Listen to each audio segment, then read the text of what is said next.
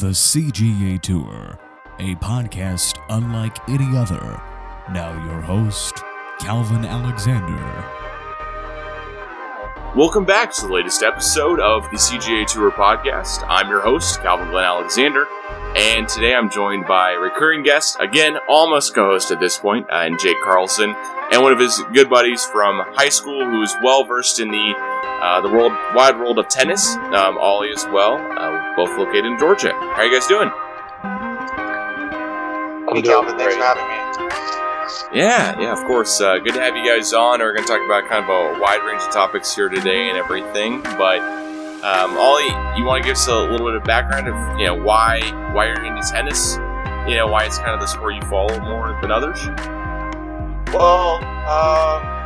Once upon a time, I was I was between moving from one county to another, uh, transitioning from seventh to eighth grade. Uh, while we were packing stuff and moving stuff in my house, um, I was the only thing I had left in my room was my T V and my bed, and I was just flipping through the channels, and uh, I came up on uh, uh, a match uh, in the middle of summer, and it was a Wimbledon match. It was a Wimbledon final where it was Federer versus Nadal.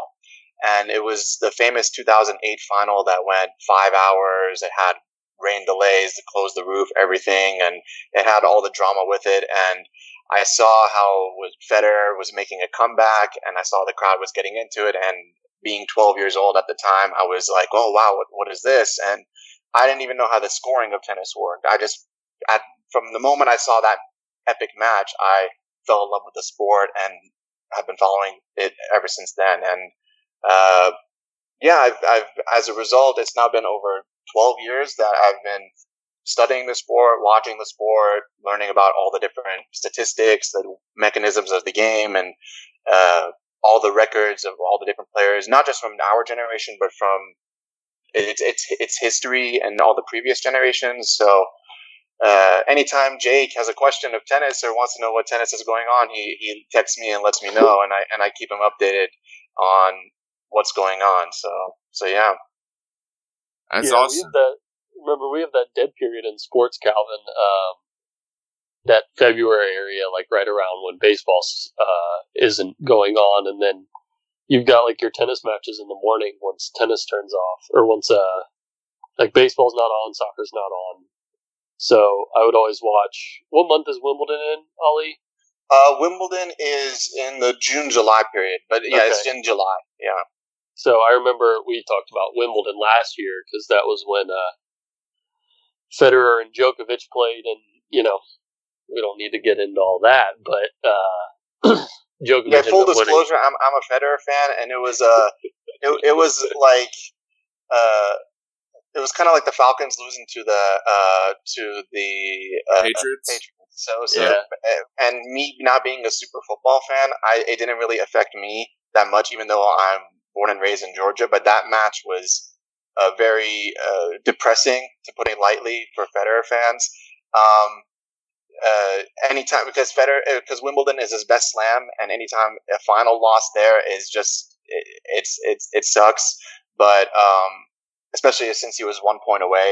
But it's sports. It happens. So Jake texted me, like, oh, how you doing? And what's your reaction? All that stuff. And and I'm like, I've seen better days.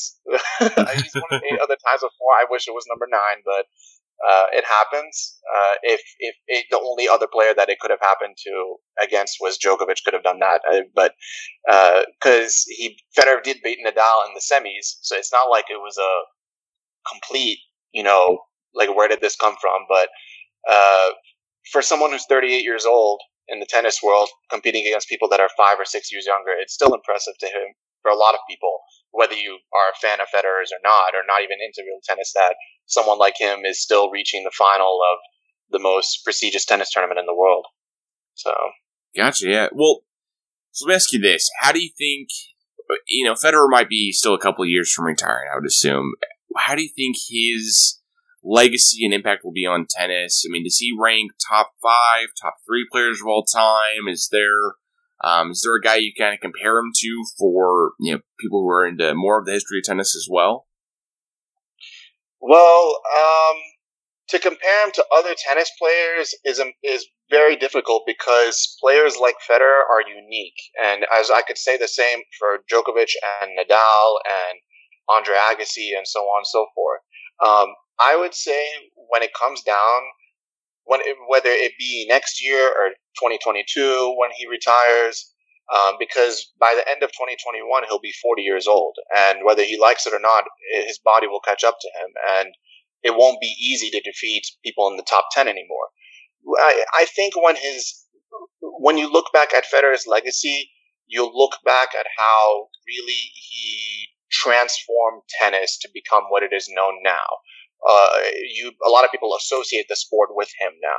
You know, when he, when he first won his first Grand Slam in two thousand three to now, you look, he, through the rise of social media and through marketing and endorsements of all these different brands that are associated with his name, uh, he's become huge on the money-making end from that perspective. On the tennis court, um, I haven't seen a better mover on the court. Um, where I, I haven't. He has one of the best forehands in history, one of the best backhands in history, and the only other players that can compare to that are players like Djokovic and Nadal. Um, but when when he retires, I think a lot of people will also look at his humanitarian efforts and how through his foundation he's donated millions of dollars for education in uh, the Southern Africa region. Um, and tennis won't be the same without him. It'll continue without it when he leaves, but it won't be the same. The same way there was, it was kind of like a little bit depressed when Agassi retired or when John McEnroe retired. Um, uh, but without him, it won't be the same because he'll he'll still show up from here now and then. But um, a lot of people will miss him, that's for sure. Because I think a lot of players now are playing tennis because of him. So, you know. Gotcha. Well, so let's so let's say he does retire, you know, forty, forty-one, forty-two, or whenever it may be. How how do you think he'll rank, like, all time amongst other tennis players? Or is this kind of just a new era where maybe he'll rank above Djokovic and Nadal, but he but it'll be hard to compare him to the past greats? Kind of kind of like as if I w- would bring other individual um, players. Like, it's hard for me to compare Tiger Woods to Jack Nicklaus and all that type of stuff, right? Just because it's such a different era we're playing in with, you know, newer technology, you know, as far as the actual rackets and clubs, all type of stuff. But is there, if you had to compare Federer, I mean, how do you think he'll rank all time? I think when you look at all of his records, just on the tennis court alone, he'll definitely rank in the top three of all tennis players in history. Um, uh, we live in a unique era where, well, to determine the the nickname of GOAT, or greatest of all time, mm-hmm. is now largely associated with Roger Federer.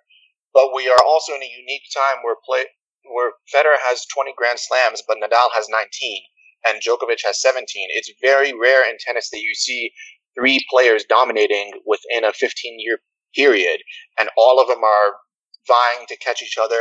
And for the longest time, for the most time, Federer has been at the lead. And you see these other two, Nadal and Djokovic, trying to catch up. And it's tough. Those two are also arguably in the top five tennis players ever.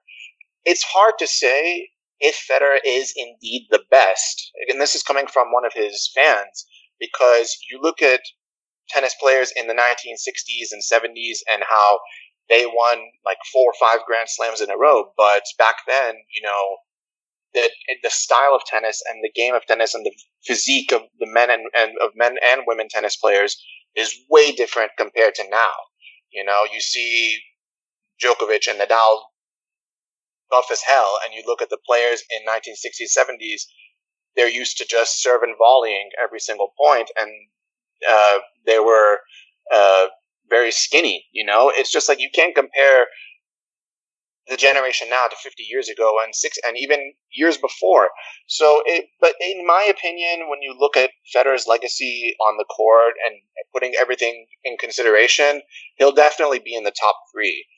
In my opinion, as of now, he's probably number one, but that position, you have to put an asterisk next to it because, um, it's subject to change. depending on how the, these other two players are going to do or how they're going to end their career. So um, that's my thoughts on it. Gotcha. Okay. I mean, I, I, mean, I think that answers um, I think answers pretty darn well. I I gotta say, I think Federer's the easiest market, you know, easiest marketable um, tennis player we have, and I mean, the, you know, the guy's Swiss and you know all type of stuff, but he's just um, I, I don't know. There's something more relatable. I I know, like one of my first tennis rackets ever that I had was a Roger Federer tennis racket, I think made by Wilson, and you know it's it fun playing with all type of stuff, especially when I was in middle school and everything, but. As I've, as I've gotten older, I've definitely disconnected a little bit more from the sport as I've gotten more into basketball and football and baseball and everything else. But how do, how do you think tennis as a whole sport right now is doing? Do you think that there's another year where, hey, hang on a second, we're going to think of tennis as one of the five main sports in the entire world, that it's going to be more popular than golf at some point, or, hey, it's in a pretty darn good place right now compared to where it used to be? I mean, how do you think the whole the whole sport of tennis is doing right now? Um, I think right now, well, you brought up marketing, and mm-hmm. no other tennis player earns in in the ma- male tennis players earn more in endorsements than Roger Federer as of now. Um, like even Djokovic and Nadal are way far behind. Um, uh, not not actually. Not so far behind, but they're behind if you, if you look at their earnings uh, off the court, just because, uh, you know, this goes back to what I said originally. It's like between two thousand three to now, you know, Roger Federer has been with endorsements of Nike, Mercedes-Benz, Rolex, um, uh, big, very big companies that have, and that put his advertisements everywhere. You know, it's very rare to see someone like Federer who everywhere he goes in the world, it's like he has home court advantage. And it's literally over ninety percent of the crowd supports him for most of these matches, unless he's in, like, Spain playing right. Nadal or right. playing right. Djokovic. But even then, they still give him a decent amount of respect. It's, uh, and it, But it's just like, as of now, it's tough to say if tennis is considered a top five global sport. Uh, I, de- I definitely do think it's... Uh, uh, It's it's it's become way more popular within the past twenty, thirty years um, than it was, let's say, in the nineteen seventies or something like that. Mm-hmm. But um, whereas compared to basketball and baseball has always been, you know, considered in the top two, top three most popular sports, um, and football as well. Um, but uh, when one player leaves or retires, you see the ch- dramatic change in viewership on T V or um, uh, amount of people showing interest in the sport. When Michael Jordan retired, I'm not sure how uh, the viewership changed in basketball. It probably decreased. I'm not sure. I don't remember. Um, but uh, definitely when Federer leaves, you know, the tickets won't be as expensive in Wimbledon Center Court or the U S Open in Arthur Ashe Stadium. Uh, just because of his name, it's it, it, it, it's it's very rare to see someone this popular earning this much money for this amount of time. With and people are like, oh, "What's going on? Is something shady?" No, it's just he's he's a genuinely a good guy, and uh, personality-wise and charity-wise, and he brings a lot of entertainment on the tennis court with how he plays. And um, yeah, I think because of him, now it is maybe considered a top five global sport, and if you put in soccer into that as well, soccer is probably like number one since that's all international, and tennis is played all over the world as well. Yeah. But um, uh, you know, I I haven't seen s- someone go to Shanghai and then go to Australia and then go to uh, Wimbledon. I've, I've like for example, I've never seen it was a Federer versus Andy Murray match. Andy Murray is from Great Britain, and the crowd cheers like eighty percent for Federer. It's very rare to see that. Yeah. Or even in the French Open, and the French are known to be very emotional. You play against the number one French player, and Federer destroys him, and I'm like, and the crowd is cheering for Roger, who's from Switzerland. I'm like, this doesn't make sense. It's no, it's, and it's just like even in Madrid when you play in Nadal's backyard. even if it's not against Nadal, they cheer for you. It's it's just like the amount of respect that they have for him as an individual and what he's brought to the sport is uh, crazy. Of course, they're not dumb. They're going to root for Nadal over him, or if you're in Serbia, they're going to root for Djokovic over him because they're from that country. But it's just like he's he has motivated so many young children to pick up a tennis racket, and um, uh, that is what his legacy will be known as, you know. And I'm not even mentioning, you know, people like Serena and Venus Williams. Those two sisters have brought incredible um, influence and revenue to the sport, you know, motivating many young men and women to, um, especially young girls in underprivileged areas, to pick up a tennis racket and go for it. You look at right now, fifteen, sixteen-year-old Coco Gauff. I don't know if you've heard of her, but she is uh, the next big thing in, in women's tennis, uh, especially in American tennis. And, you know, uh, so it's just like these icons that you see once in a lifetime, like Serena, Roger, et cetera. You know, we have to appreciate what they bring to the sport, because once they leave, you know, these younger players that they've influenced are going to have to fill that void. Yeah, that was the point that I was going to make, because I would probably argue that on, like, for women's sports, tennis is probably number one. Yes. Worldwide, right? Like, tennis yeah. would probably be the most popular women's sport across the mm-hmm. world. And yeah, I think that's like almost purely attributed to, you know, Sharapova and um, mm-hmm. and uh, Williams and stuff like that. So mm-hmm. it's uh, and like I think that battle of the sexes, you know, that that should probably be one of those things brought up too, because mm-hmm. I think one thing about tennis is tennis. I'm not going to say it's the only one, but it's it's one of those sports where if If you have a male and female play each other, the male's not necessarily going to win.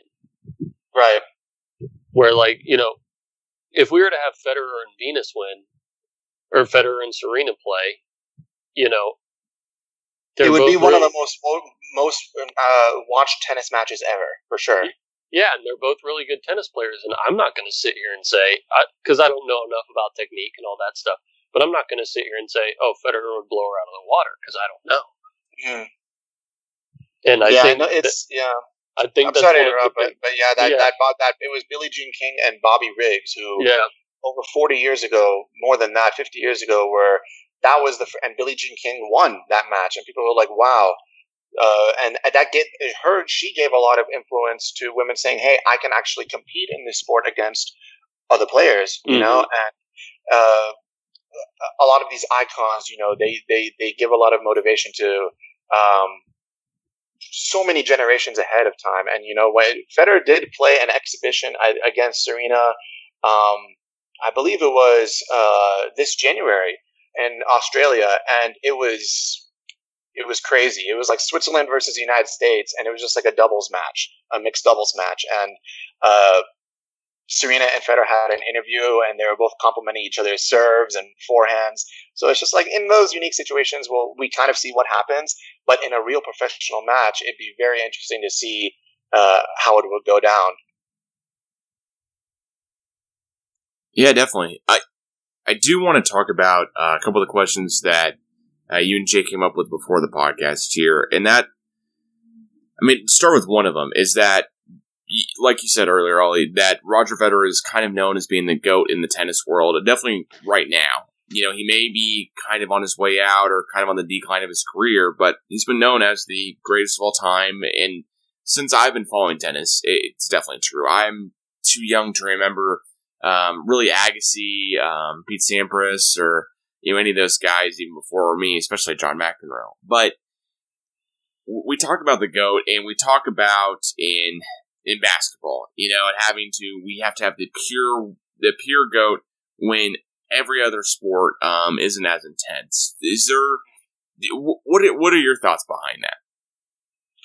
Well, it's interesting to see how some sports, it's very, they, they automatically assume one person to be the greatest of all time in this sport, but in another sport, it's not as, it's not necessarily the case. I think in tennis now, we see the word GOAT be synonymous with Roger Federer, where in basketball we see it to be with Michael Jordan, you know, and hockey, I don't know, Wayne Gretzky or something like that.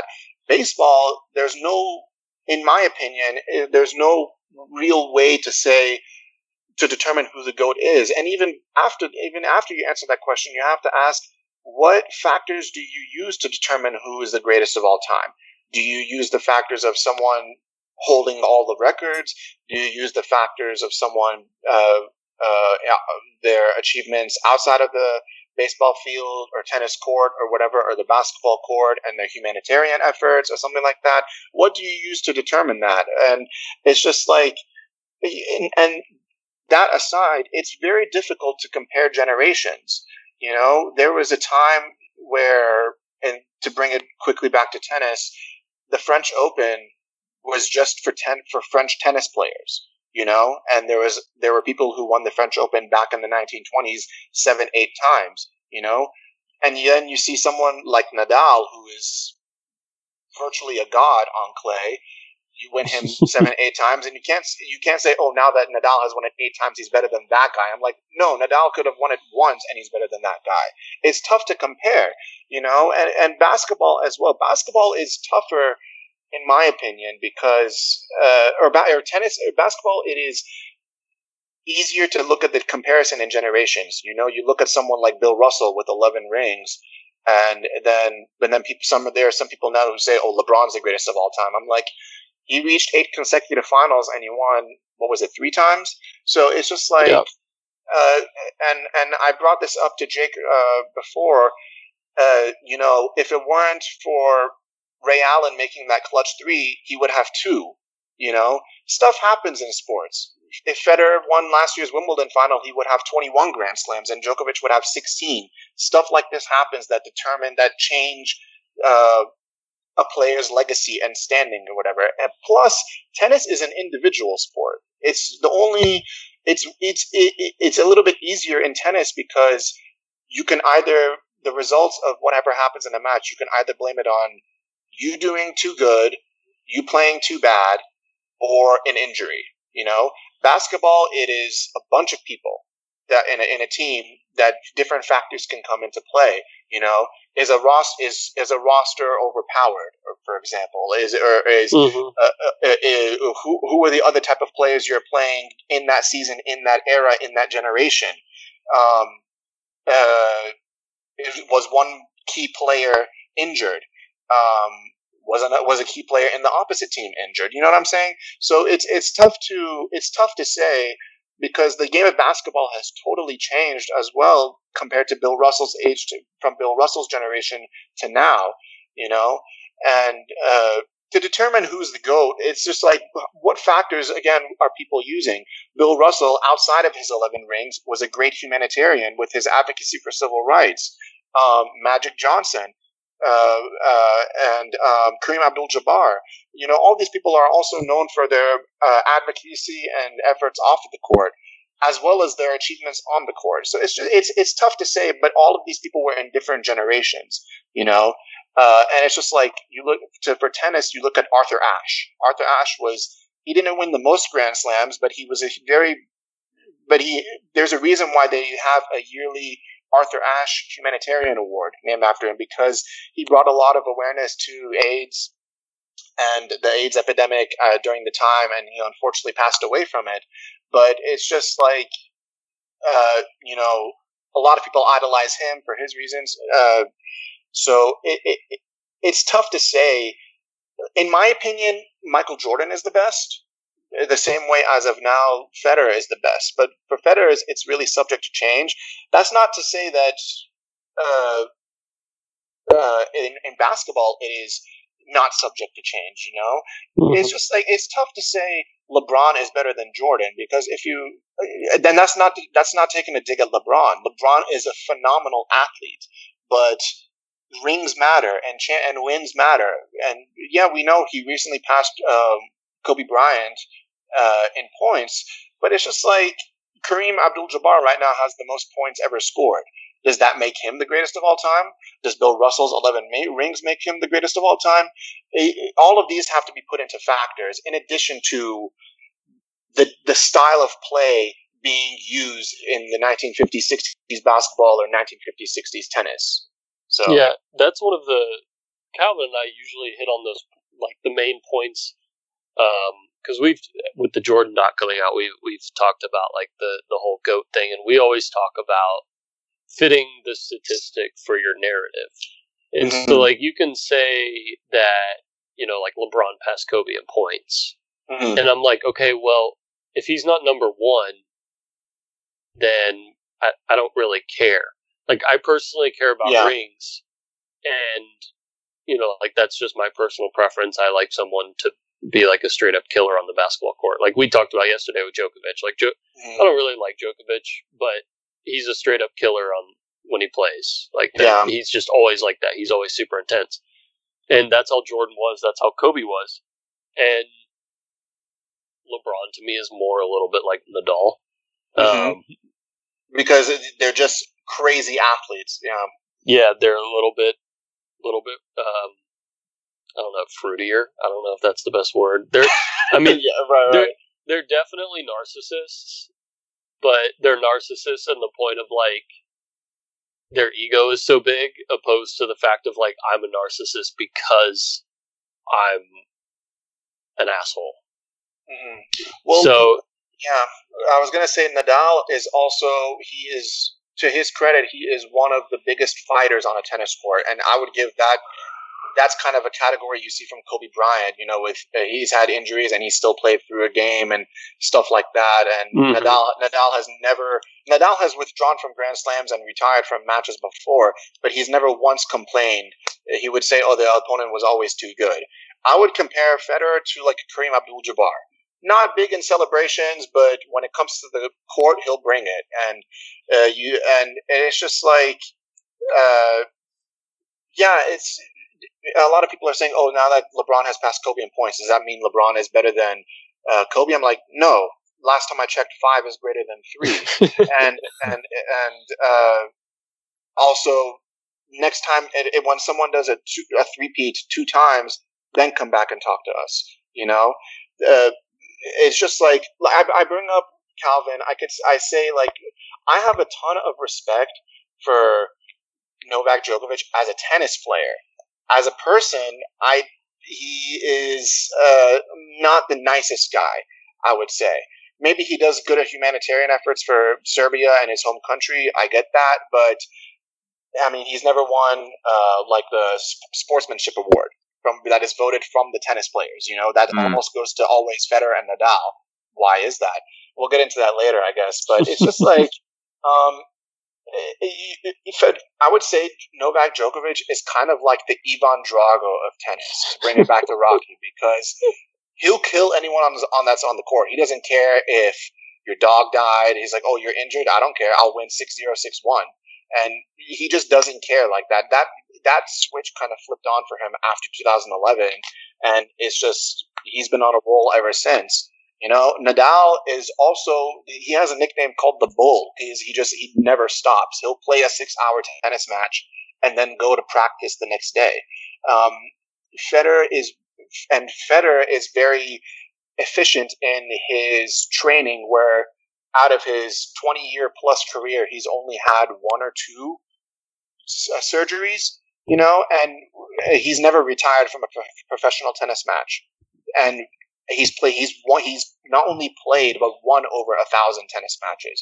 So credit to him on his ability to, you know, stay fit. And Federer's never really been someone to show a lot of emotion on the court. When he was in the junior years, yeah, he would break a racket or two. But now he's kind of very mellow on the court. Now that he has four kids, they're watching. He doesn't, I don't know, want to make himself look weird in front of them. But it's it, it, it's just like you compare. You can compare some of these different people, and it's just like people. You can determine who's your favorite from there. So it's just like I'm. I was never one of the person, one of those people who liked someone like Djokovic who would, I don't know, rip his shirt after like a five-hour match and then beat his chest. And I'm like, eh, is that is that really necessary? Or yell at the crowd and. Uh, as a Federer fan, it's just like I I have total amount of respect for Nadal as a person for sure, but as a tennis player, I loathe him for the beating Federer twenty-five times. You know, that's the opposite of Djokovic, where I loathe Djokovic as a person but respect him as a tennis player. You you know, and he's also done damage on Federer's career for sure, and vice versa. Federer has prevented some of these other, some of Nadal and Djokovic from having more slams than him, you know, and now we're looking at some of these younger guys are trying to make a dent in all three of them. It's not working so far, but they're getting closer and closer. So within the next two, three years, we'll start seeing new Grand Slam champions beating probably some of these older guys in the final. And whether that be age-related or they have, they're just very talented or whatever it may be, you know, a changing of the guard is happening. So, yeah, well, well, I don't know if you got a chance to watch like The Last Dance or the Lance Armstrong, like part one of the documentary. Um, I know Jake and I've talked a little bit about the, a little bit about The Last Dance on the last podcast here, but the the mindset I have, I've thought talked about with my dad and others as well, is that LeBron James to me doesn't seem as much of a GOAT because he seems more relatable. Like Kobe seems like a GOAT. Uh, Jordan seems like a GOAT. Um, you know, Federer in the same aspect. Um, Lance Armstrong in the same kind of aspect before we knew all of the other stuff behind the scenes. Um, and Tiger Woods for the same thing as well. You don't know that much about their personal lives. And you see them show true, like true, true emotion of, you know, holding that first Larry O'Brien trophy, or, you know, or when Jordan breaks down crying on the ground after he wins the first one after his dad's passing, and, you know, when you see Kobe just clutching all type of stuff, because you don't, you don't really know these guys that much. And I, I think a lot of it has to do, it's because before social media, it's because before of uh, these guys building their brand, right? There's a lot more of, okay, LeBron James is doing Taco Tuesday, not just because he wants to be relatable and wants to be funny on Instagram, but because he wants to grow his brand more and sell more shoes and t-shirts, et cetera, et cetera, and be a well-liked player. Now, does some of it come off cheesy? For sure. The dude is literally a god amongst men when you look at him. If I stand next to LeBron James, the first thought someone's going to have is, ah, Calvin looks like he could lose a couple pounds and is about average height, but LeBron James is not a normal dude, you know, but you, but he wants to bring that idea and that mentality to me, so I could go, you know, hey, you know what, LeBron is kind of a cool guy, you know, I might not love the Taco Tuesday stuff, but I definitely love the other stuff he speaks out, and the, um, the schools he started in his hometown, everything like that, and you know what, that makes me like LeBron James, and heck, you know what, in the back of my mind, whether, whether he's doing it directly or indirectly, it, hey, heck, you know what, uh, you know what, I think LeBron's awesome. And LeBron's definitely been the guy that I will remember more from watching the N B A. He entered the league in oh three. I was in third grade at the same time. Kobe had already won three championships by then. Um, so I'm not going to remember Kobe as much, unfortunately. And I've just never been, been a huge Lakers fan anyways. But I think that's kind of, that, that helps me understand the mentality versus if I think they're the GOAT or not. If I think you're the GOAT, it's because I pretty much don't know you besides you winning championships. Whether it be Kobe losing to the Celtics and losing to the Pistons, or is, but we're not talking about that. Instead, we're talking about Kobe with the five rings. And, you know, we're not talking about Jordan not making it to the finals for the first six years of his career. You know, we're not talking about him losing to the Pistons in back-to-back years. We're talking about him winning six championships and having a, you know, a year and a half off to play baseball and coming back, and then winning, you know, and then you know winning his second three at that point. And we're talking about Kobe being the true competitor, the guy who tore his Achilles and still goes and shoots and makes two free throws. But when it comes to LeBron, and us, listen, this discussion could definitely be the E S P N segment of the day or whatever, and I think it has been several times this past couple weeks. But, but and, and rightfully so, because it is like, a, is LeBron the greatest of all time, or is Jordan the greatest of all time? And then how do people feel about Kobe, and how do people feel about Kareem? Okay, how do you understand Bill Russell through all of this, right? Bill Russell has eleven rings, okay? Yeah. And if we're talking about it, Bill Russell was, one, he's still alive with us today, is an amazing human being off the court, and three, has the most amount of championships all time. So for and he coached the teams that he played on. Yeah, I mean, it's we, we, we could we could talk for okay. Well, is the GOAT really? Is it, are we really talking the GOATs? Jordan versus LeBron, or is It really, Jordan versus LeBron versus Bill Russell. And I think there's going to be a different mindset between all of it. One, I, I don't remember Bill Russell winning a championship. It definitely happened before I was born, for sure. I'm only twenty-six.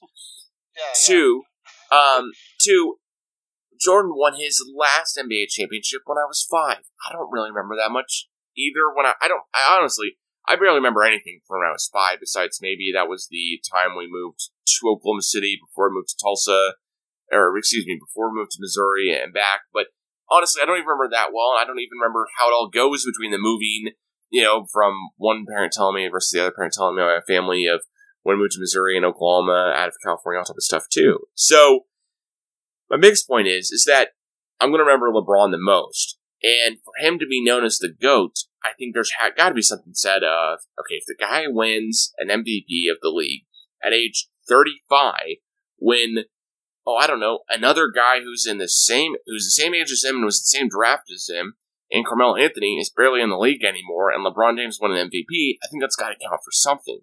Mm-hmm. But on the other and hand, for the LeBron fans out there yeah. that, sol- that solely look at the rings, I'm like, okay, uh, he's three and what is he? Three and six, something like yeah. that. Yeah. It's just like, if you're that much of a fan of LeBron, he could have won a few more for sure.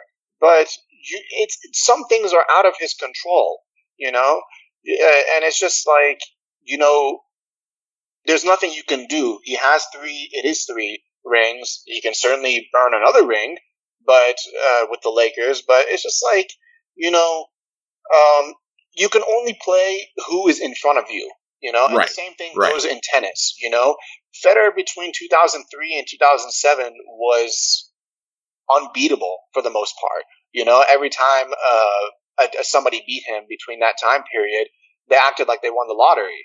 Uh, but it's just like, you know, and then you look at the rise of Nadal and Djokovic kind of challenging him, and it's just like people look at him, oh, wow, he is a human being. And then they recognize that the other two are legends in and of itself, uh, themselves. And it's just like, and for Nadal, you know, I, I told Jake the other day, I told Jake yesterday that when Nadal lost at the French Open for the first time, it was like the second coming of Christ, because he is, it's very rare in tennis you see someone never lose at one tournament, particularly a Grand Slam.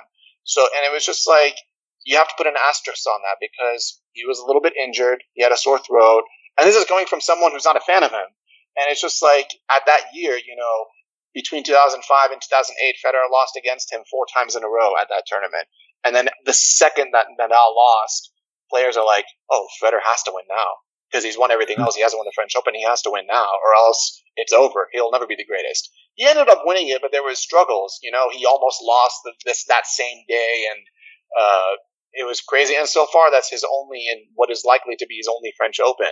You know, and it's you look at tennis, and it's like, to determine who, I guess, the criteria of greatest of all time. I like to look at in tennis as who is the most well-rounded. You know, in tennis, you look at the three different surfaces of hard court, uh, clay, and grass, and you see out of the nineteen Grand Slam Nadal has, twelve of them come from one place.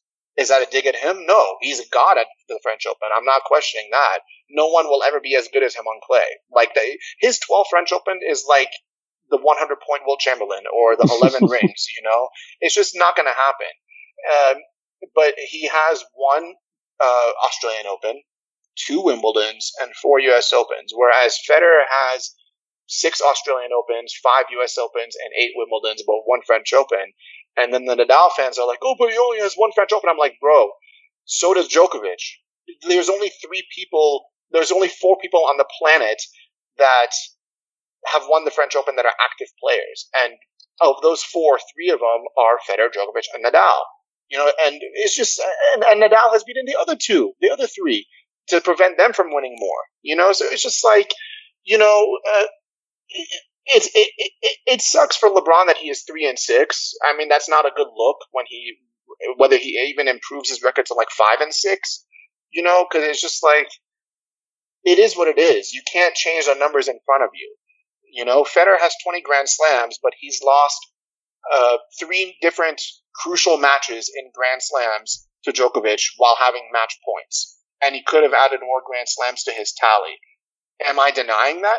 No, I'm recognizing that, that that's part of the game. It is what it is. It, it, it could have hap- it, it couldn't have happened to any other player besides Djokovic. It, it is what it is, you know.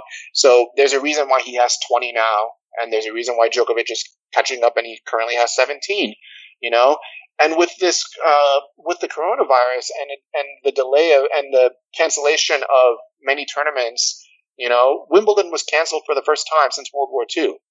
And it's just like, that sucks that Federer could have had a shot uh, this year, but uh, another part of me is like, hey, at least nobody else can win it, you know? and uh, and especially after last year's final, I'm like, it's kind of a uh, flipping the bird to Djokovic fans then who are like, oh, if if Novak has already helped, he, he, he could have won it. I'm like, well, too bad. There's a pandemic. There's nothing you can do about it. You know, they had to they had to reschedule the French Open. You think Nadal's crying about it? No, he's won it twelve times, and he'll probably win it again. And it's just like, you know, it, it is what it is, you know? So it's just like, uh, again, it's with, with whatever happens in history and whatever happens in comparing these different generations, you look at, go back, going back to your original question of LeBron, it's just like, it, it, it is, I don't think... in my opinion, to put it bluntly, I don't think he should be put in the greatest of all time discussion. He should be put in the top five players, like as far as athletes, for sure. But his three rings is part of his legacy. You can't change that. And, uh, you know, it is what it is. You can't, there's nothing you can do about it. Yeah. And to piggyback off that, like my thing is, like I like the guys that have killer mentalities and I like guys that win. Mm-hmm. Um, LeBron is able, has always been able to win in his conference. And, like, I do think, what, like, making an allusion to tennis, I think one of the good things is, like, it's hard to make excuses in tennis for other things not working out. Everything that worked, like, if you lose in tennis, it's on you. Period. Yep. There's yep. no, there's no other way around it. But I think the hard part with, like, basketball, like, there's always this thing on the media where, Calvin, you can probably agree with me on this, is there, when LeBron loses a finals, for the most part, there is always some sort of excuse that his team wasn't good enough, or that that he had this. Yes, that may be true. Some years it absolutely was. Mm-hmm. But if we are supposed to consider someone the greatest of all time, should we be making excuses for them as to why they are? I don't think we should.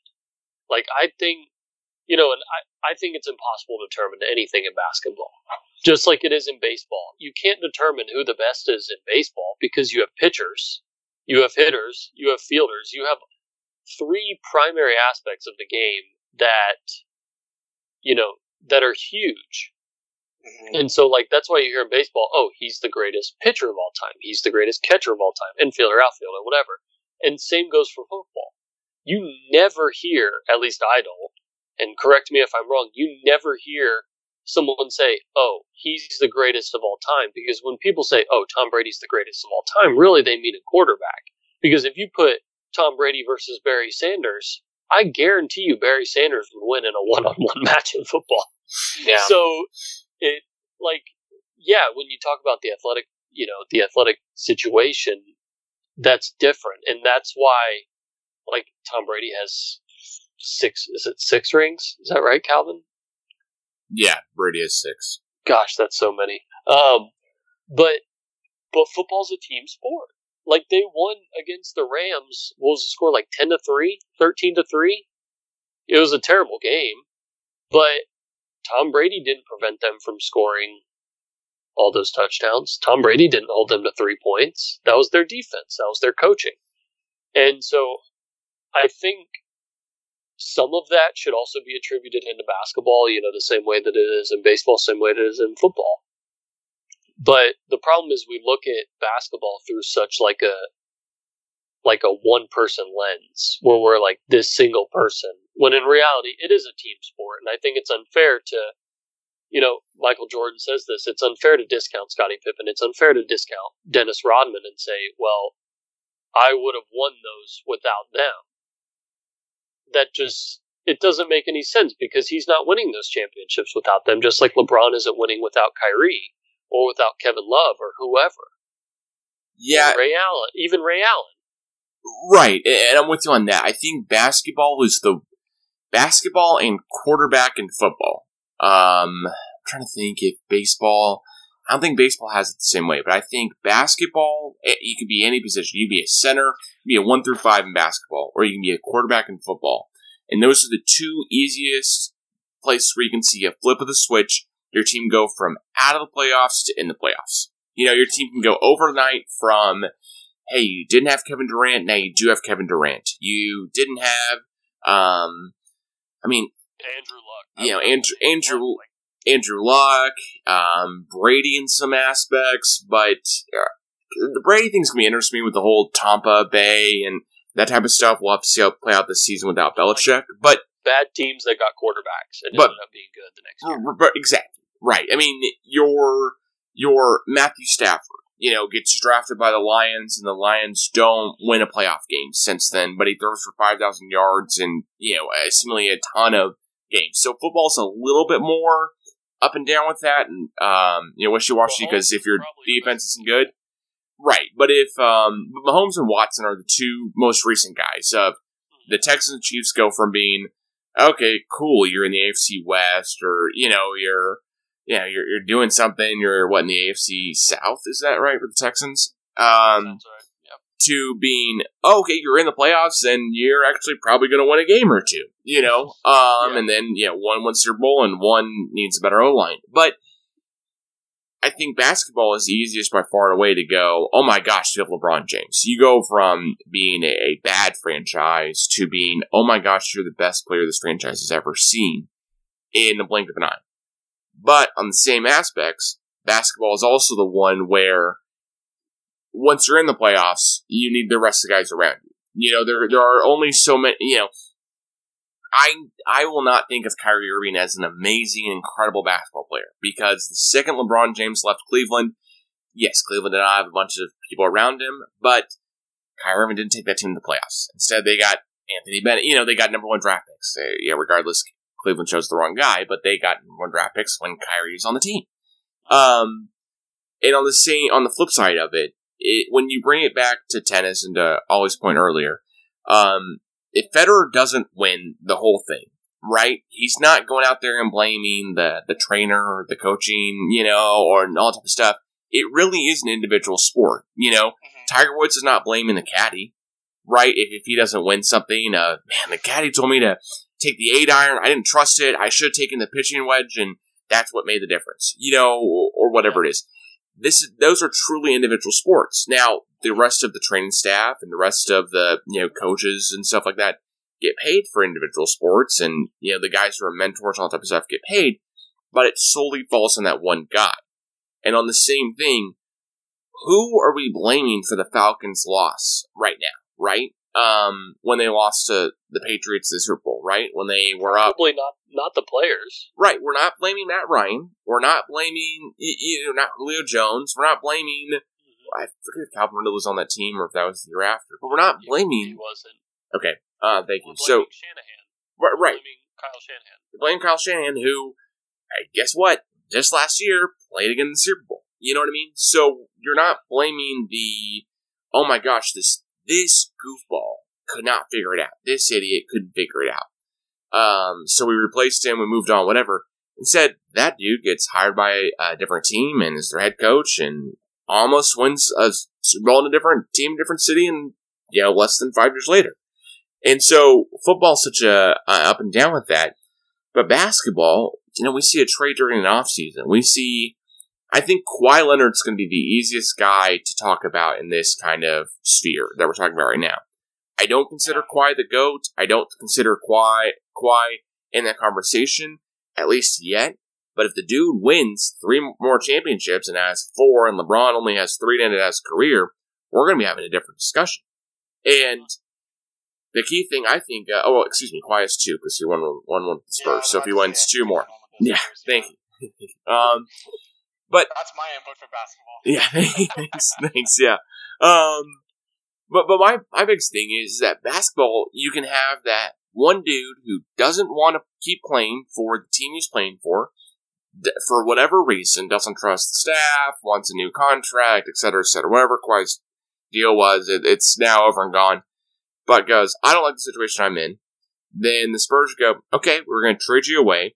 We're going to get less back for you than we should get, because we're not trading you in full faith and honesty. But then the Raptors go ahead. Solid trade, nonetheless. Still, still, still solid trade. Right. The Spurs still made a good move. Still stay in contention, all type of stuff. I think they're still tied for like the ninth um, place right now in the Western Conference, if everything was still playing right now today. Um, who knows with that type of stuff. But the Kawhi thing is interesting because that is the one dude where you go, basketball might truly have a good GOAT debate. Basketball and individual sports might always have good GOAT debates that are really passionate and fierce because you have a guy who can change teams, not play all eighty-two games for that team he changed to, not play really even over sixty-five of those games. I think it was about sixty-five or sixty-seven games for that team. And in one year go from the team being, okay, they were decent, they were always in the always in the finals, always quite good, but everything lined up where the guy who had gotten to the finals every single year in that conference, LeBron, left that conference, um, that gave the that gave the Raptors a path through. I believe, if I'm right, the Sixers beat the Bucks. Is that right? And then the Sixers, Raptors were Eastern Conference Finals. And so Kawhi didn't have to play against Giannis and the Bucks, which I think would have been much harder than the Sixers um, for Kawhi Leonard. And then all of a sudden is able to go to championship, and then you have this weird string where Kevin Durant gets re-injured, and Kawhi Leonard Clay, is in... Clay's hurt. Clay's, Clay's injured as well. Um, and you have this... Kawhi Leonard is maybe going to be the only guy who plays for a team for one year, has the option to re-sign with that team, wins an wins an N B A championship, wins the uh, N B A Finals M V P, and decides to still change teams, even though he could just have said, let's run it back. And that shows to me how basketball is truly one of those sports where we're always going to have a good GOAT debate, because a good greatest of all time debate, because you have a guy who can be, you could you can have a Kawhi Leonard, even with all this type of stuff that's fluky, but we can talk about any season. You know, we we can go back to the Um, we can go back to the oh five Pistons with the whole Mouse in the Palace debacle. If that hasn't happened, do the Pistons repeat in oh five, their championship in oh four? I mean, we, we can go all the way down different years of this with basketball, but you have this Kawhi Leonard story, and it's awesome and it's amazing. And you have Tiger Woods, you have Roger Federer, you have Nadal, Djokovic, you, you know, you have Jack Nicholson, uh, Jack Nicklaus, excuse me, Um, on the golf side still. And you're always going to have that good debate because you have the, um, you have the guys you can just flip, who can, you know, with the coin toss or, you know, I guess the orientation of a ping pong ball or whatever it is, change the whole franchise's outcome and its these outcome, um, in I, five I, years. I think, yeah, like, I, I completely agree with all of the stuff you're saying. And I think that's one of the parts that, like, if I was a LeBron fan, which I'm not, everyone that listens to this podcast knows that, but as all we are well versed in that. Yes, we are we, well versed. We are able to set our biases aside, look at objectively at something. Absolutely. And yeah. and the frustrating part, like for me, when I see the LeBron fan base argue, is they say, "Oh, well, his coach wasn't good enough," or his team wasn't good enough. I can understand team. I can understand ability of your other players. But if you start arguing to me about the coach in the one sport, with maybe the exception to like a pitcher in baseball, that might be the only other position in any other sport where you can just fully take over on your own because you have the ball at all times. Because at the end of the day in football, you still got to snap the ball. You still got to throw it to the receivers. You still have to hand it off to the running back. You're still giving, putting the ball in somebody else's hands.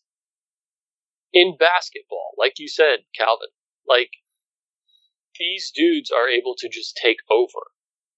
Why, like, why is the LeBron fan base using the coach as an excuse? I've never understood that.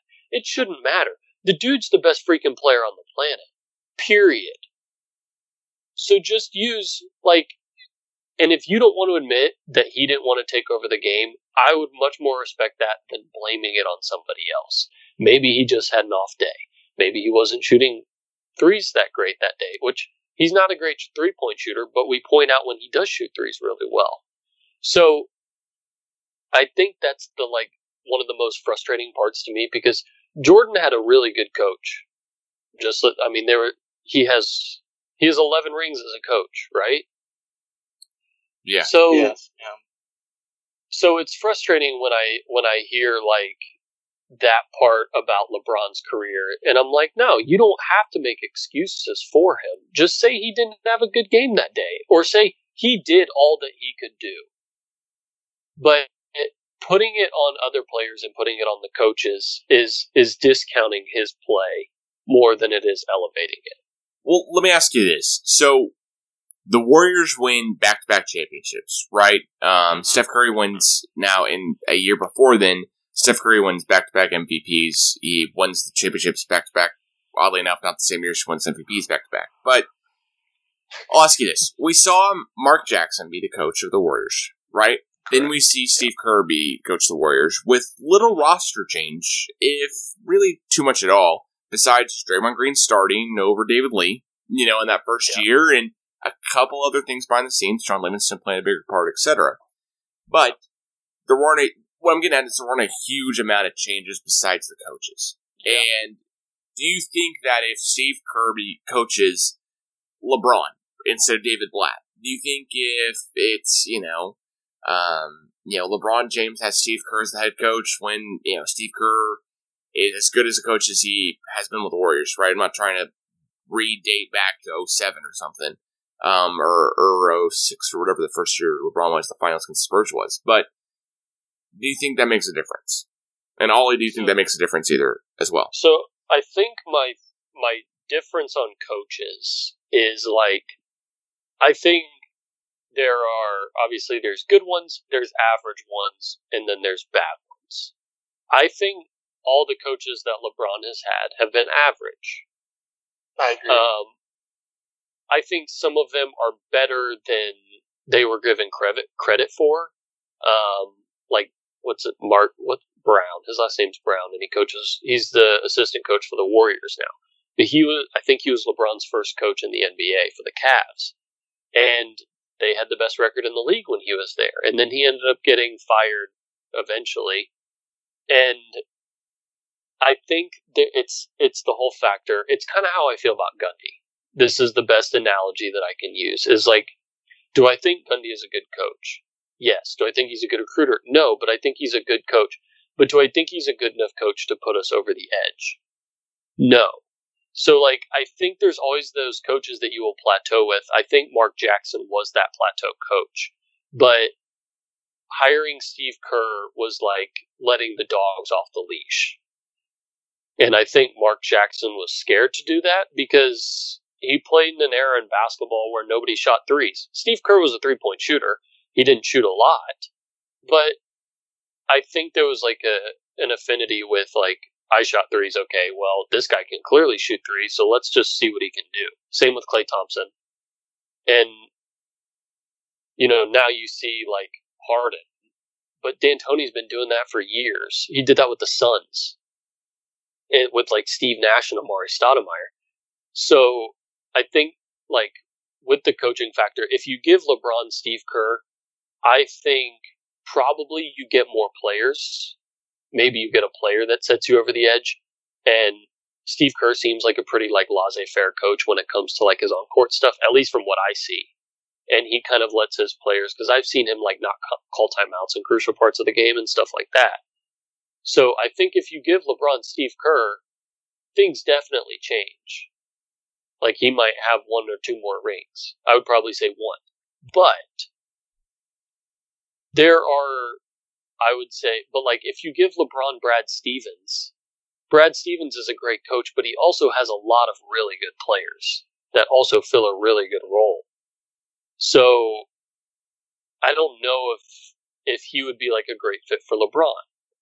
Same with like Popovich. I think LeBron would be great with Popovich. He'd put a, you know, he'd average probably twenty-five and fifteen. But would they win the championship? I think that would also depend on the other players as well.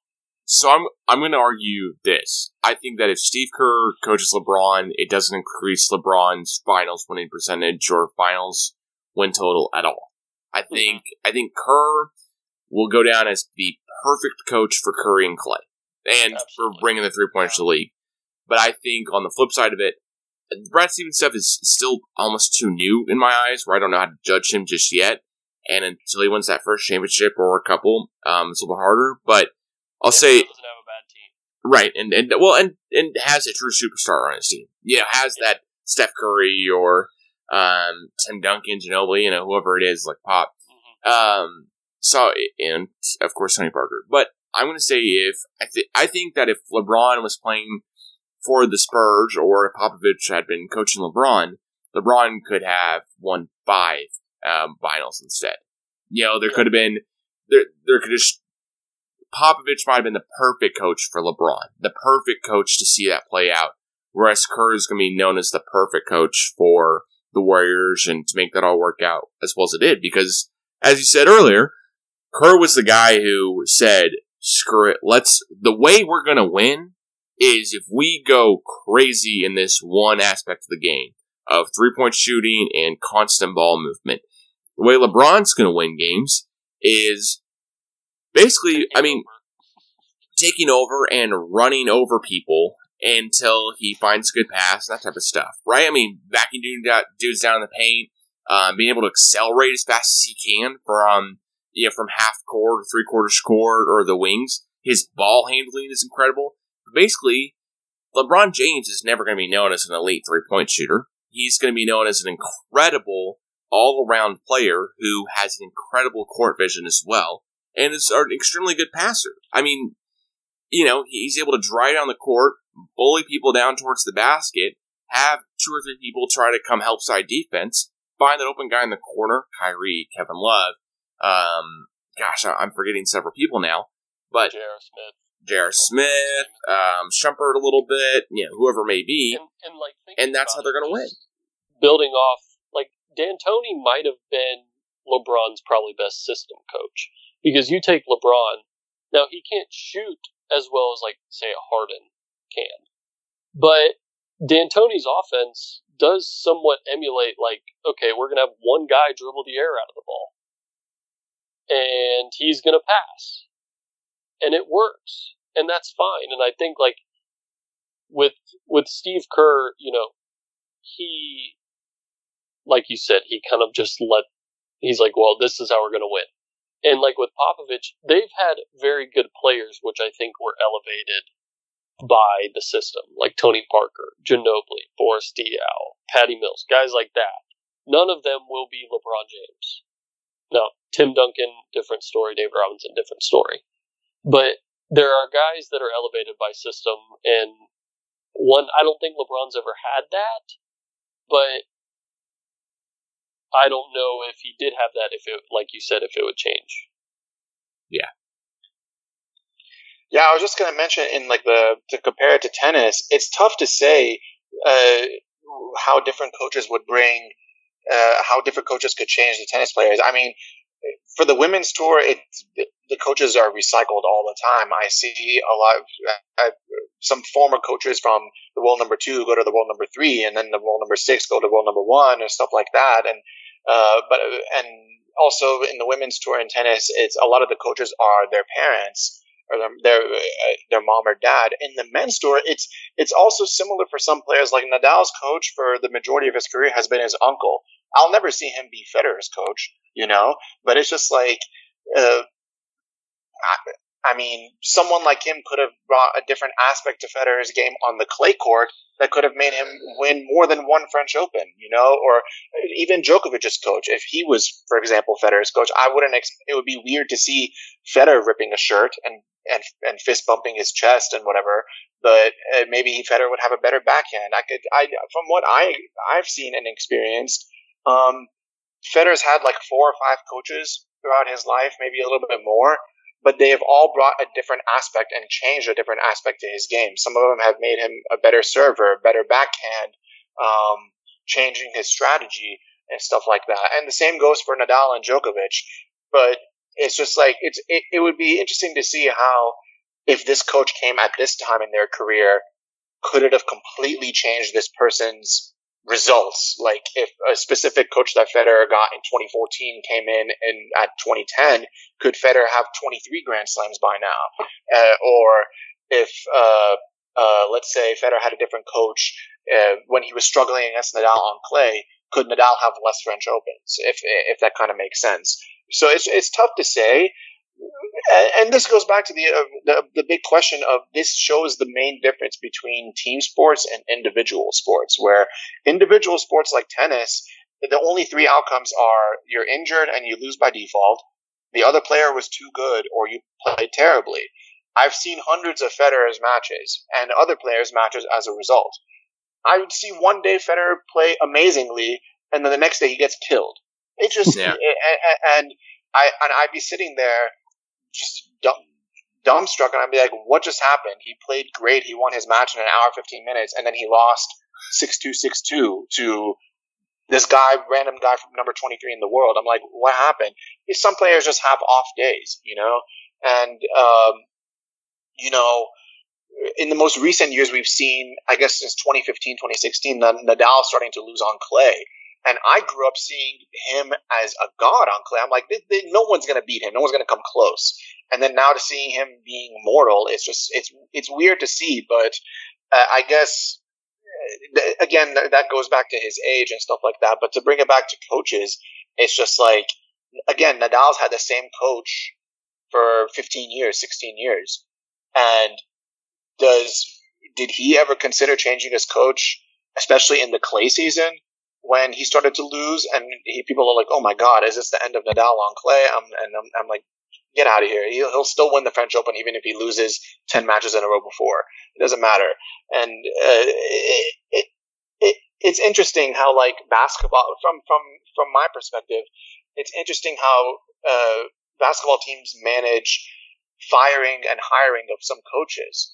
Um, because it's just like, I don't know, maybe it's immediately, oh, they, this team didn't get a playoffs in this season when they were expected to, and they're like, bye, see you later. Or if they lose badly in the finals, and then they're gone. And whereas tennis, it's I've seen I've seen tennis players get destroyed in a match, but they don't fire their coach because they're just like, because because it's different, you know, where the team and in individual sport, the coach can't be blamed for everything in, in, in individual sports like tennis. You know, the coach can sometimes say, "Hey, the other person was too good. We just had to sit there and endure this crap for an hour and a half." So, uh, whereas in basketball or like, like, even, let me bring in a soccer example. When Brazil lost seven one to Germany in the World Cup in twenty fourteen, that coach knew after halftime he was going to get fired, yeah, because because the whole the whole the whole country was going to be running after him, you know. Whereas, you know, I like when Federer lost that Wimbledon final last year, I it, it, people in Switzerland were not running after his coach, you know. They were they were just pissed off at, at Djokovic, I guess. But it's just like. Uh, It, it, it, it's interesting to see because soccer is also a team sport. It's just like, yeah, I guess for that day you can also put the blame on Brazil playing poorly and Germany playing amazingly. But the result of seven one in the World Cup semifinal in your home country is embarrassed, and the coach knew that this is the end. And it's like uh, the same way if a basketball coach knows that there's going to that they're going to get swept in the finals. It's like, oh, this is probably my last game with this team. Uh, Uh, so it's just it, it's interesting to see the dynamic and, and the, the reactions that it, it, it generates from wins or losses in these two different sports and these two type of sports, where individual and team sports.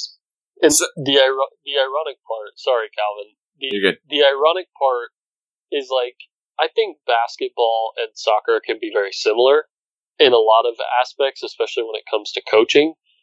Because, like, you have your tactics. You have your tactics that you present before the game, your formation and whatnot. And same goes for basketball. But in soccer, the coaches buy their own players. They buy who feel who they feel best suits their team, whereas in basketball, you have your coach and your G M. So yeah. There could be guys that, like, a coach wants, but the G M doesn't want him, or vice versa. And... But the the crazy part, which, Calvin, I know you know, like, this part is the G M coach double role never works. ever. And which is just, it's that's crazy to me. Yeah, it, I do have um, a different question for you guys, though, as I think we end out this episode. Um, the, the the coaching stuff is always different, right? But, and I'm just going to completely just, just one eighty this whole um, conversation a little bit um, to end it out, because I know I wanted to ask Ollie this before we ended, for sure, and, and Jake, your opinion as well. So, with individual sports, with Federer, with LeBron, with these guys who are, I would say, on the tail end of their careers, who now have, because of COVID, because of everything that's going on, have the ability to isolate themselves, one, but also really take this time to rehab and get better and um, take an extra, you know, couple months, it seems, maybe more, to use the time wisely and maybe extend their careers. My question for you guys is, do you think that happens? Do you think that we see LeBron's already playing incredibly well for being thirty-five? Um, same thing with Federer. Do you think we see some of these guys extend their careers farther into the future because of the suspension of their sports as they were normally going to be played? Or do you think that this ends their career in the same amount of time as it usually would have, because their practices and all types of stuff they normally have to go through takes the same amount of type of toll in their body, slash it doesn't make that big of a difference? Well, for me, from what I know, it, this this benefits Federer, because in twenty sixteen, uh, he had a knee surgery and he was out for six, seven months. And people are like, oh, that's it. He'll he'll retire the next year. But he ended up coming back, returning to world number one and winning two Grand Slams. You know, people like him who have been playing so many years, his body does deserve a break once in a while. And that six, seven months that he was off, it while everybody else was busy, were busy killing each other on the court, he he came in at the right place at the right time and beat Nadal and beat all these all these other players, and uh, and it it it was a nice uh, like kind of in the twilight of his career to see, for me to witness him win three more Grand Slams uh, at his age, you know. And right now, we, he is he actually had an injury earlier this year, and he's technically in rehab right now. And he has posted in interviews before that he has not picked up a racket since February, um, which is crazy for to, to hear from someone like him. But he's he and he doesn't anticipate uh, tennis returning anytime soon, especially if the U S Open is being held in New York City, and with what's going on with coronavirus in New York City. Who knows if that tournament will happen or if it's going to be postponed. So it does benefit for players like Federer. Um, but, and he has never publicly announced a retirement date, but there have been hints going around and rumors. But every time something, well, every time he had an injury and he took six, four, five, six months off, or an event like this happens that he didn't even predict, it It indirectly will lengthen his career, because the time that he didn't play this year, with the amount of tournaments that were canceled, he'll add it on to the next year's schedule, if that makes sense. And uh, with all with some of these tournaments, that like when Wimbledon was canceled, he was the first person to say, "Oh, I'll see you next year," which millions of fans were happy about that. And they're but they're also but another part was just like, when will he ever stop? Not that they want him to stop, but they're just like. Uh, It's it, it's very crazy to see a forty-year-old playing Wimbledon, you know? I mean, if any forty-year-old could do it, it's him. But uh, he did definitely benefit from the cancellation of many tennis tournaments. So as for LeBron, I can only say maybe it benefits him. I know – I could. Oh, also, I was going to mention Serena Williams was also struggling with injuries. And she or she has a lot of pressure on her, because she has, amazingly, twenty-three Grand Slams, and the women's record is – Uh, twenty-four.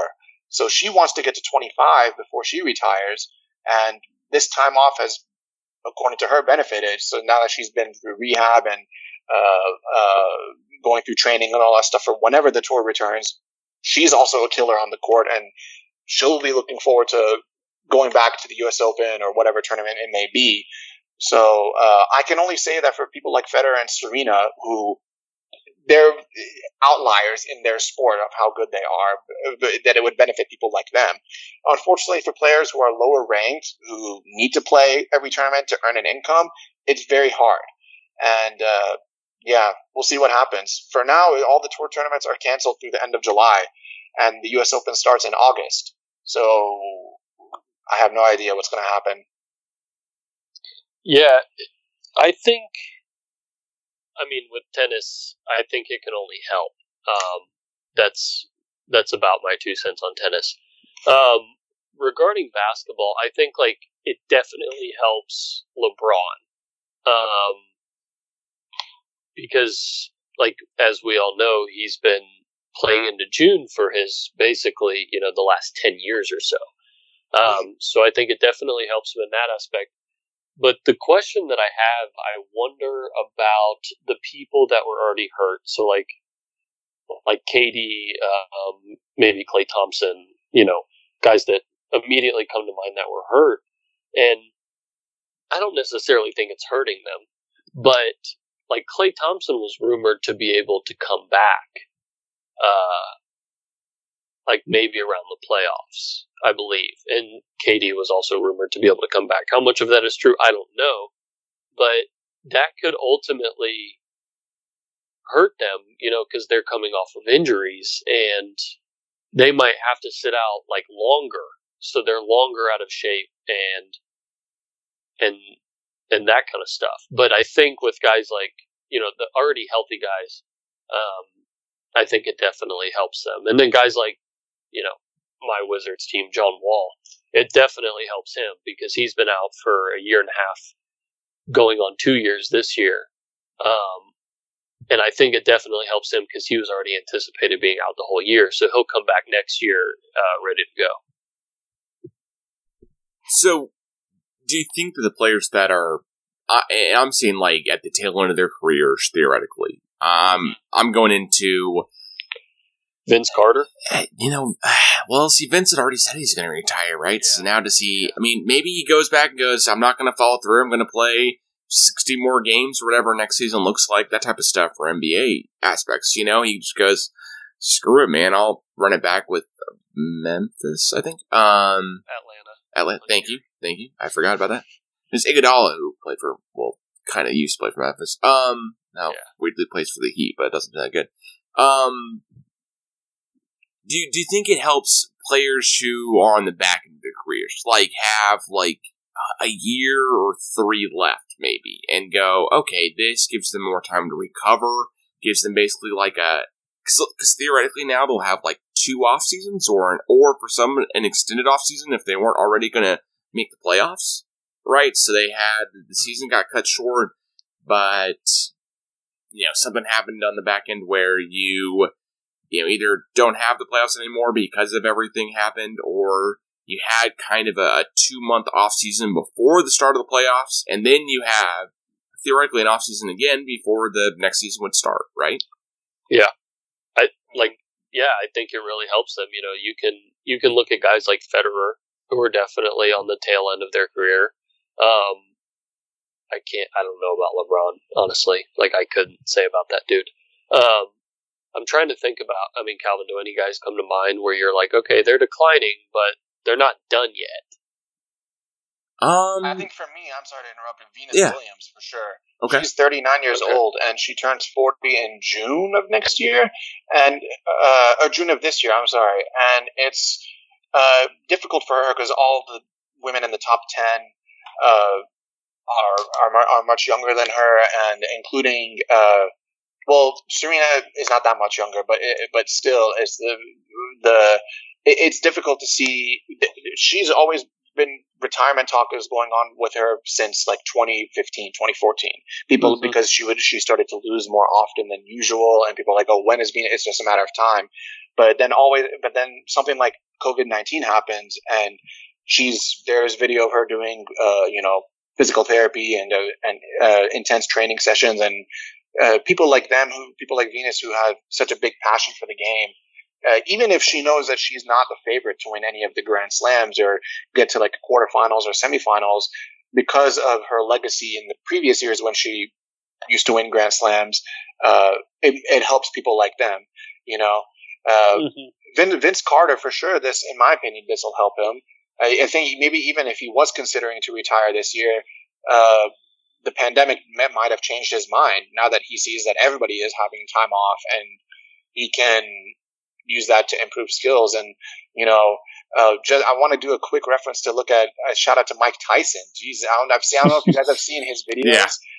I, I, I, I'm, I'm, I would be scared because it's just like, you look at someone like him who has such passion, and when they're focused, they're just a killer, you know, and it's someone like Mike and, and uh, it's just like, So many, some, some athletes have completely changed their mind, you know, uh, uh, whether they're, they're really retired or they're not, or they're, if they're considering it or not, then they're not. And for the most part, I've seen people, I've seen the time off that we've had from coronavirus motivate people to stay in their sport, you know, and not just stay in it, but like completely transform themselves, you know, so it's interesting to see. Um, it, Yeah, I mean, it really is. I, Jake, to your question of, of N B A players who um, maybe extending their careers, that type of stuff. I mean, um, Pau Gasol, who was thirty-nine before the season started, um, J J Barea, uh, J J Redick. Um, gosh, I feel like I'm forgetting somebody here. Uh, Thabo Sefolosha, who I thought was on the end of his uh, other side of his career, I guess I should say. Um, Conley, maybe? Nene, yeah, Tyson Chandler. I, I, I mean, J J Redick's the biggest name off of the, the list I'm looking at right now that I would go, oh, maybe this really does extend his career because he's thirty-five and gives him a little bit longer. But, but yeah, Mike Conley, too. And, um, the Mark. thirty-eight, I think, yeah. Kyle Korver, yeah, he's, he's up there. I'm surprised not already, already retired, to be honest. Um, uh, who else? Oh, LaMarcus Aldridge, you know, is thirty-four. Um, You know, some of these guys who, uh, you know, the best example. Yeah, LaMarcus Aldridge, like a bigger dude who could really, you know, he would think that a lot of the, you know, the the time and the grind and all type of stuff would really wear down on him more than other players, I guess, because uh-huh. uh, he's just battling the pain all the time too. Yeah, he has bad knees. Yeah, yeah. Well, all of us do at some point, I'll say. Um, I know, especially I know. especially myself here. Um. Yeah, but it's uh, it's gonna be interesting how everything turns out from this. But it'll two two uh quick notes before yeah. we wrap up here. We've got Premier League is returning um, June seventeenth, and so that's English, and then Serie A, which is the Italian league, is returning on June twentieth. So. Yeah, and I think the U S Open and French Open are still planned to go, but they are considering doing uh, nobody in the stadium or at least very low capacity, which is tough to see, and especially in the U S Open and Arthur Ashe Stadium when it used to fit twenty-three thousand people. It would be really weird to see zero people in it, but, you know, they got to do what they got to do if they want to make some revenue. So um, it's it'll be, as of now, as of today, it, they're both events are still planned.